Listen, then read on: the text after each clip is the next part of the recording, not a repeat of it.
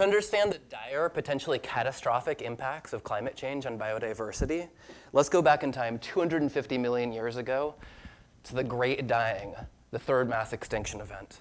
Volcanoes in Siberia released carbon dioxide into the atmosphere, which destabilized the climate and acidified the oceans. Warming caused the oceans to release methane, which in turn caused more warming, and over two thirds of plants and animals went extinct. That's a scary analogy to think about, but it's the same road we've started to head down today, this time because of our own fossil fuel pollution. In the modern context, we've already seen extinction of several whole plant and animal species tied to extreme weather events. And over the next century, we know that a large fraction of species will be vulnerable to climate mediated extinction. So, what can we do to save them? That's what my research aims to address. First, we need to better understand how climate change affects different types of species differently. For high elevation species, like the pika, which I research, uh, many high elevation species, the same adaptations that allow them to survive in cold mountaintop environments make them unable to tolerate higher temperatures. So when tem- summer temperatures are too high, species like the pika can't gather food. They have to stay underground to avoid overheating. In a recent study, I document how rising summer temperatures have caused pikas to disappear from low elevation sites across California. And I use the same data set to forecast how the species will fare as uh, temperatures continue to increase. For desert species, like the endangered lizard day study, I use the California mega drought as a window into what's likely to befall the lizards all the more frequently in the future. Desert species are vulnerable because there isn't enough food for them to survive during droughts.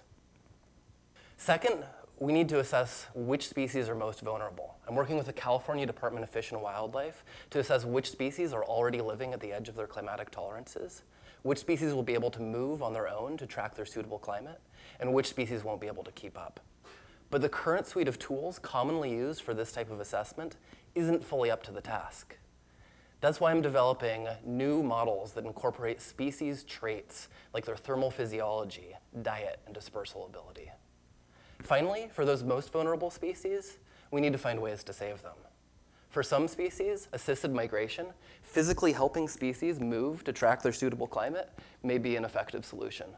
For other species, like the endangered lizard I study, I'm looking into whether habitat management, like native shrub restoration, could help make the species more resilient to changing climates. But there are 9 million species on Earth. A far more effective solution than trying to help each species individually is to rein in and reverse climate change. To that end, I hope that simply sharing these species stories with public radio, with National Geographic, with newspapers, will get people talking and help contribute to the political will to tackle the climate crisis. Thank you.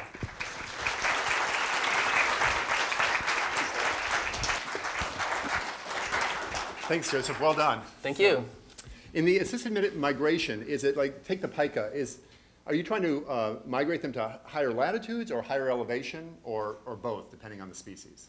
Yeah, well, so assisted migration is a great strategy for species like the San Bernardino golden mantle ground squirrel, which is a subspecies of golden mantle ground squirrels that's only found in the San Bernardino mountains.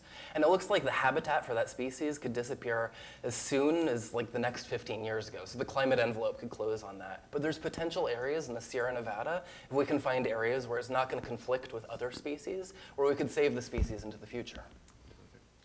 Thanks again. Yeah, thank you.